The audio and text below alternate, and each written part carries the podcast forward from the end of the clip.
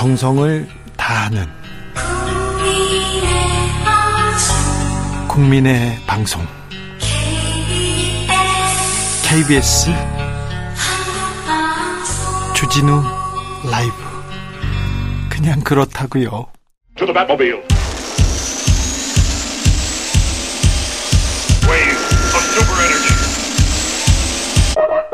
주 기자의 1분 불을 끄고 별을 켜는 날 8월 22일은 에너지의 날입니다. 지난 2003년 8월 22일 우리나라 전력 소비가 역대 최고치를 기록했다고 합니다. 이 날을 기억하고 에너지 절약에 동참하자는 취지로 2004년부터 시작됐다고 합니다. 매년 에너지의 날에는 에너지 절약을 위한 다양한 행사가 진행됩니다. 2003년 생각해보면 유난히도 더웠습니다. 그 그때 유럽에서는요 폭염으로 최소 7만 명이 사망했다고 합니다. 그런데 올여름 폭염 2003년 못지 않다는 기록 여기저기에서 나옵니다. 폭염은 점점 더 잦아질 것이며 적어도 2060년까지는 지속될 것이라고 WHO에서 전망을 내놓았는데 암울합니다. 100년 만에 폭염에 이은 100년 만에 폭우 지난 8월 8일 쏟아붓는 폭우 지구의 마지막 날을 연상, 연상케 하더군요. 지구한테 사과하게 만들더군요. 코로나 같은 질병도 어찌 보면 기후위기 때문이기도 하다는데, 기후위기는 다양한 방식으로 우리 생활에 영향을 미치고 있습니다. 잠시 후 9시부터 5분 동안 서울시청, 서울타워, 광화문, 숭례문, 덕수궁 등 주요 시설에 불이 꺼집니다. 에너지, 지구, 미래, 우리에 대한 생각을 켜보는 건 어떤가요? 내일이면 늦습니다. 지구를 위해 뭐라도 해야 합니다. 당장, 나부터 말입니다. 지금까지 주기자의 1분이었습니다. 양정승, 밤하늘의 별을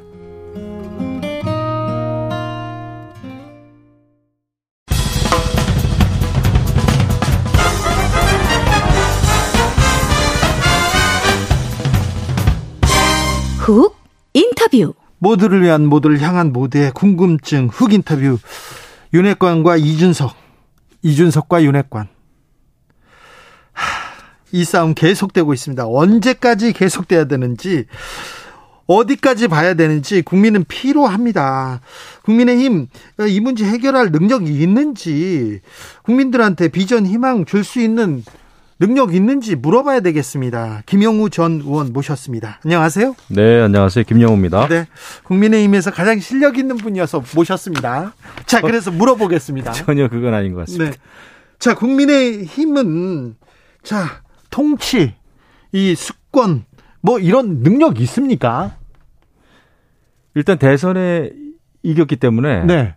뭐 어제 오늘은 민주당보다는 앞선 건 맞죠. 네. 네 대선에서 승리했으니까 그런데 그 이제 집권 이후의 프로그램이 좀 약하다라는 생각이 드는 거예요. 전략. 그렇죠. 그러니까 저는 이제 뭐냐면 저도 이제 이런 그 방송에 나와 나올 때마다 참 고민인데 지금 몇 달째 이준석 그다음에 윤핵관 얘기를 하고 있단 말이에요. 어, 그 싸움만 하고 있어요. 국민들 필요합니다. 예, 사실 민심과 당심은 윤핵관도 싫고 이준석도 지겹다 이거예요. 솔직히 말씀드리면. 네. 근데 이게 예, 저는 윤핵관이라는 말 자체는 소, 솔직히 조금 어폐는 있다고 봐요. 뭐, 네. 과거에도 대통령하고 가까운 분들은 항상 있었고. 그렇죠. 예.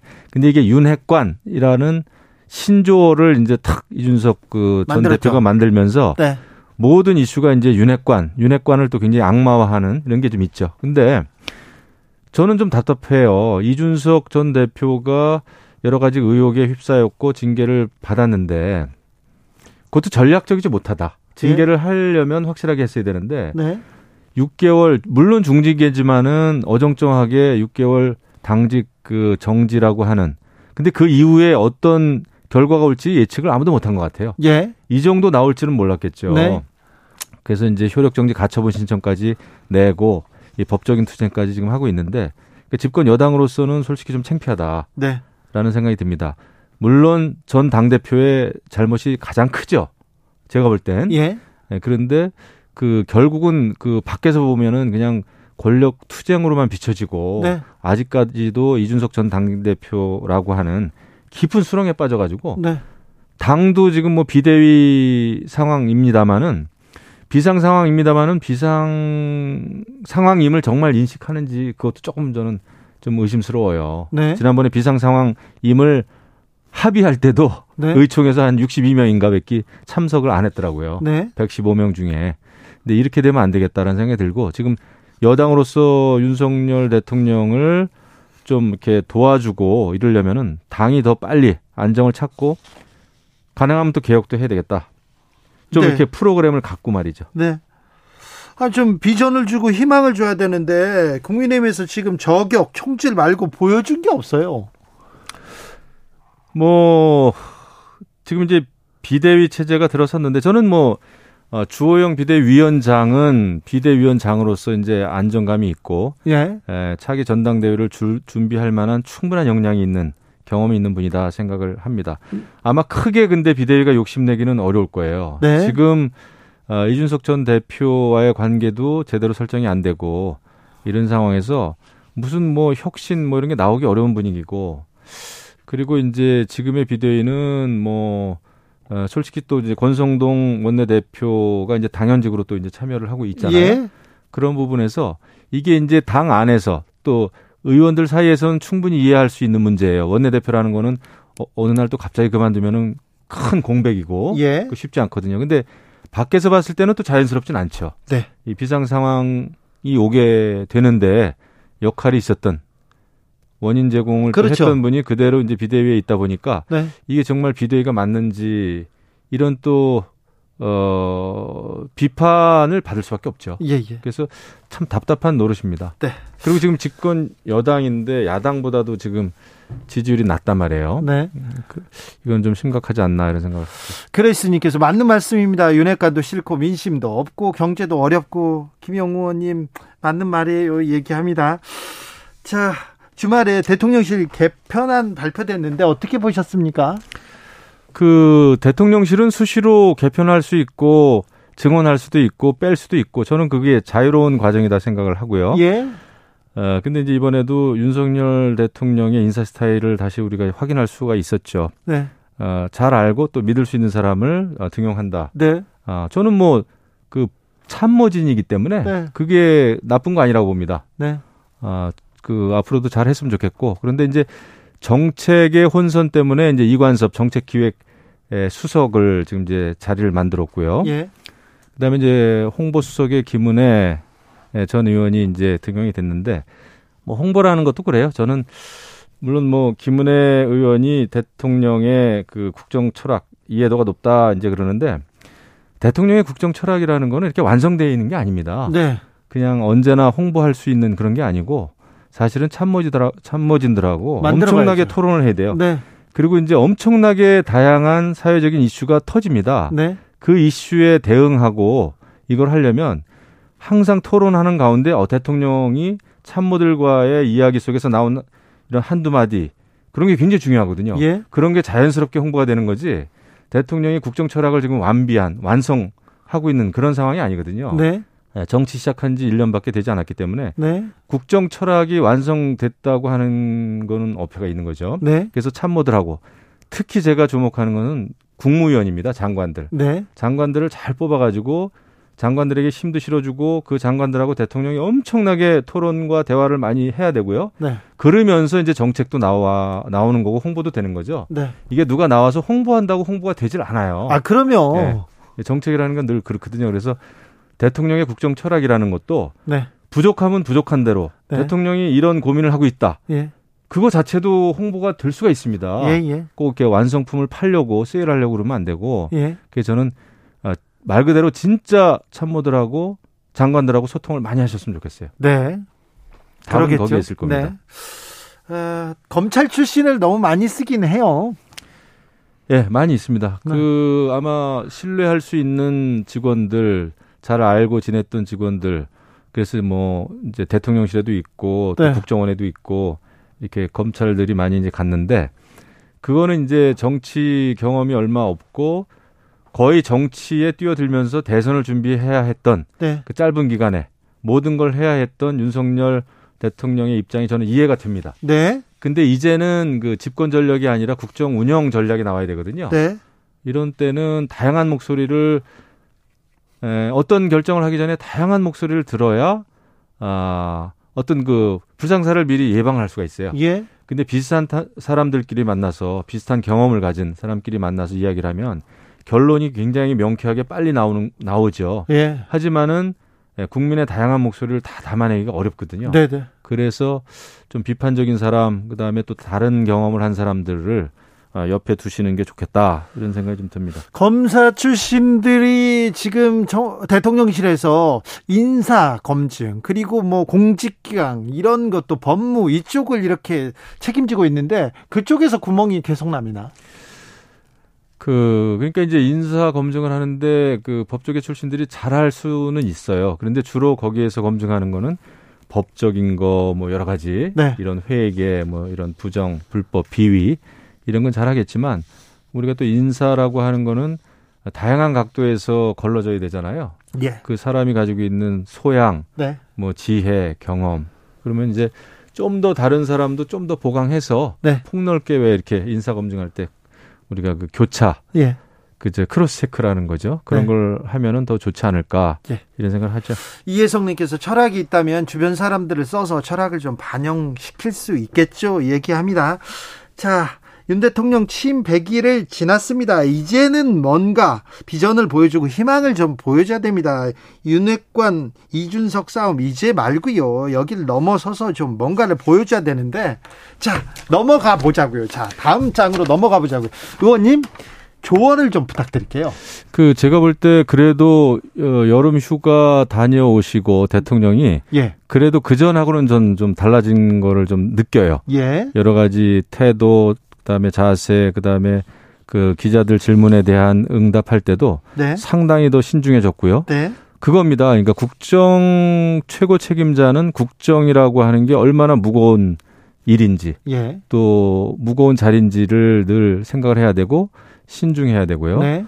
그다음에 엄청나게 낮은 자세로 계속 임하지 않으면 아, 힘들다 네. 이런 생각을 하죠. 낮아지기 위해서는 정말 다양한 목소리를 좀 들어야 되고 네. 어, 저는 뭐 그 희망이 있다고 보고요. 지금 물론 이제 지지층이 좀 결집하는 그런 효과도 있습니다만은 그 휴가 갔다 오고 좋아졌어요. 휴가를 자주 갔다 왔으면 좋겠어요. 아, 그래요? 그래가지고 좀 이렇게 휴가 기간에 많이 돌아보신 것 같아요. 그래도 그 정치에 뛰어들고 나서의 그 1년을 그 깊이 되돌아봤다 그러지 않습니까? 네. 아, 그리고 이제 취임 100일 기자회견 그 다음 날 인적 쇄신을 이렇게 시작을 하는 거 보면 어, 이제는 그래도 뭔가 좀 어, 위기 의식을 느끼고 있고 네. 어 그런 그 그래도 바뀌어진 자세를 저는 읽을 수가 있습니다. 그렇습니까? 네. 그럼 당이 조금 더 잘해야 되겠네요. 당이 지금 엄청나게 잘해야죠. 당이 아까도 말씀드렸습니다만은 위기 상황임을 거의 합의해 놓고도 지금 위기 상황에 맞지 않게 막 느긋했었잖아요. 뭐 자원봉사가가도 이제 망언도 했고. 예. 그래서 저는 그건 아닌데라는 생각이 좀 드는데 아무튼 뭐 비대위가 그래도 구성이 됐으니까 거기에 걸맞게 어, 혁신할 것도 빨리 혁신도 해야 되고 네. 어, 해야 될 일을 해야 되겠죠. 그다음에 이준석 전 대표 문제는 이제 그 가처분 신청 그 그게 이제 이번 주 정도에 뭐 결론이 난다고 하니까 네. 빨리 결론이 나야 되는데 그게 또 거기서 멈출지 이건 또 봐야 돼요. 그래요. 예, 정치적인 또 일이다 보니까 네. 예. 그래서 아무튼 그 점을 좀 노력을 해야 되겠죠. 어, 국민의힘 혁신위도 뭐 1호 혁신안을 낸다고 하고 뭐, 어, 또 다른 얘기도 있는데 국민의힘은 혁신할까요? 혁신으로 가고 있습니까? 그 당입니다. 해야 됩니다. 이건 이제 선택의 여지가 없이 네. 필수예요. 이걸 선택적인 상황으로 생각하면 할수록 그 해결이 안 되겠죠. 이제 바꿀 수 있는 거 빨리 바꿔야 대통령의 에, 이 국정 운영에도 동력이 생기고요. 그래서 국민의힘은 지금 비대위지만 그 안에서 할 수 있는 거를 많이 해야 될 거예요. 공천 개혁도 지금 말로만 그냥 이렇게 그 paperwork 그 리포트만 나와서는 안 된다고 보고요. 그 실천이 중요하니까 그래서 그거를 해낼 수 있을지 그건 좀 아, 좀 의문입니다만은 네. 할수 있을 때 해야죠. 그렇지 않으면은 내후년 총선 굉장히 어려울 거예요. 그렇습니까? 네, 내후년 되면 벌써 또 뭐 그 윤정부 뭐 심판론이다 뭐다 벌써 나올 거 아닙니까? 사실 네. 지금도 국정 지지가 지, 금 사실 국민의힘에서 네. 아, 윤석열 대통령한테 선언냐, 이준석 전 대표한테 선언냐, 이런 걸로 조금, 아, 조금. 그렇진 않아요. 그렇게 양자택일은 아니고, 예? 이준석 전 대표가 한때는 우리 당의 희망이었던 때가 분명히 있었지만은, 네. 그 이후에 보인 거의 기행에 가까운 행보는 좀 실망스러워요. 네. 그러니까 당 대표로서도 당 대표 되는 될 때는 굉장히 이제 신선한 돌풍이고 저도 굉장히 지지를 했는데 네. 그 이후에 당 대표로서의 당 대표 자리도 굉장히 무거운 자리인데 네. 그걸 너무 가볍게 운영을 해왔다 네. 이런 생각이 들고 그 남과 논쟁하고 토론하는 건 좋지만은 에, 그 상대를 너무 계속 악마화하고 그리고 이제 이준석 당 대표가 국민도 속도 속고 자기도 속았다 이런 나도 속았다 이런 얘기를 네. 하지만은 그거는 국민들의 입장에서 봤을 때는 그 이준석 전 대표한테 할 수 있는 이야기이기도 해요. 그거는. 아, 그럼요. 소, 아니, 네. 당신이 속였지 않느냐 그렇게 네. 생각하죠. 그러니까 많은 사람들이 박수 쳤었지만은 그 이후에 당 대표로서의 어떤 균형 감각이나 이런 것도 너무 없었단 말이죠. 아, 그런 면에서는 이제 반성할 게 꽤 있죠. 네. 아무튼 이준석 전 대표가 윤석열 대통령의 제1야당 1호 저격수가 되고 있습니다. 그러니까요. 지금 뭐 국민의힘이 지금 야당과의 전쟁보다는 이준석 전 대표와의 오히려 전쟁을 치르고 있는 듯한 느낌이에요. 그래서 네. 집권 여당으로서는 지금 참 할 짓이 못 된다 이런 네. 생각이 드는데 에, 대응을 잘 해야죠. 대응을 대응. 확실하게. 네. 확실하게 하든가 확실하게 끌어안든가. 네. 근데 지금 내가 볼 때는 임계점을 많이 지금 지났어요. 예. 예 이제 임계점을 지났는데 잘할 것 같이 안, 안 보입니다. 예, 잘 정리할 뭐 있... 포용하고 끌어안고 이 단계가 아닌 것처럼 생각이 된단 말이죠. 예. 그러면 이런 단계에서 할 수 있는 게 뭔가 이거를 빨리 전략을 짜야 되겠죠. 예. 내년 1월이나 2월에 이게 전당대회 그때쯤 할 것이다 이렇게 주호영 비대위원장이 얘기를 하셨어요. 네. 그러자 또 이준석 전 대표가 그러면 뭐 내가 나간다 이런 의향도 보였어요. 네, 그거는 뭐 나오고 안 나오고는 그때 이제 지위에 따라서 자, 자유죠. 자유죠. 자유죠. 그런데 이준석 전 대표 전대 출마 막기 위해서 자 지금 뭐 다시 윤리가 움직인다 이런 얘기도 있지 않습니까? 그런 뉴스도. 근데 윤리위가 추가 징계를 해봐야 저는 사태가 더 꼬인다 보고 예. 그것도 굉장히 그 좋게는 안 보일 겁니다.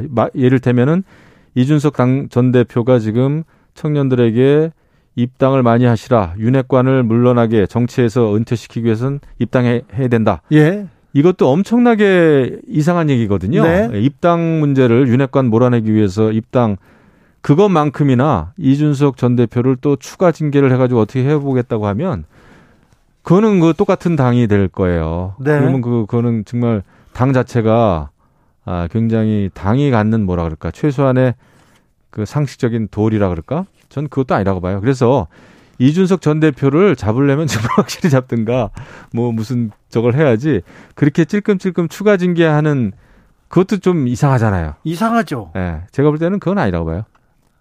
진, 지난번에 네. 그럴 바에는 지난번에 윤리위가 더 확실하게 했어야 했는 게 맞고 예. 지금에 와가지고 전당대회 출마를 또 막겠다고 추가 징계를 하면은 그건 제가 볼 때는 뭐 박수 못 받을 거리 오히려 이준석 전 대표 에게 뭐 괜히 또 이렇게 동정 네. 네. 동정하는 또 여론이 또 일어날지도 몰라요 그렇게 네. 하면 민주당 전당대회는 어떻게 보고 계십니까?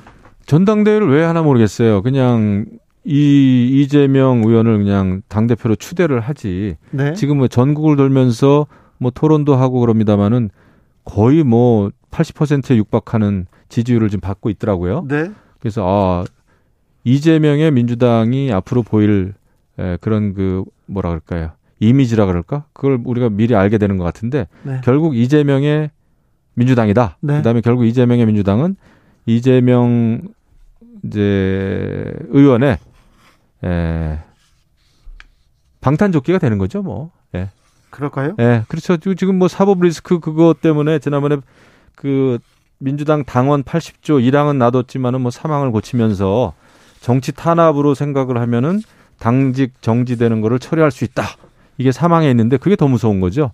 야당의 입장에서는 늘 그 정부로부터 여당으로부터 정치 탄압 받는다고 생각하지 않을까요? 알겠습니다. 그러면은 그냥 모든 거를 뭐 다 이제 방탄으로 돌리는 거죠.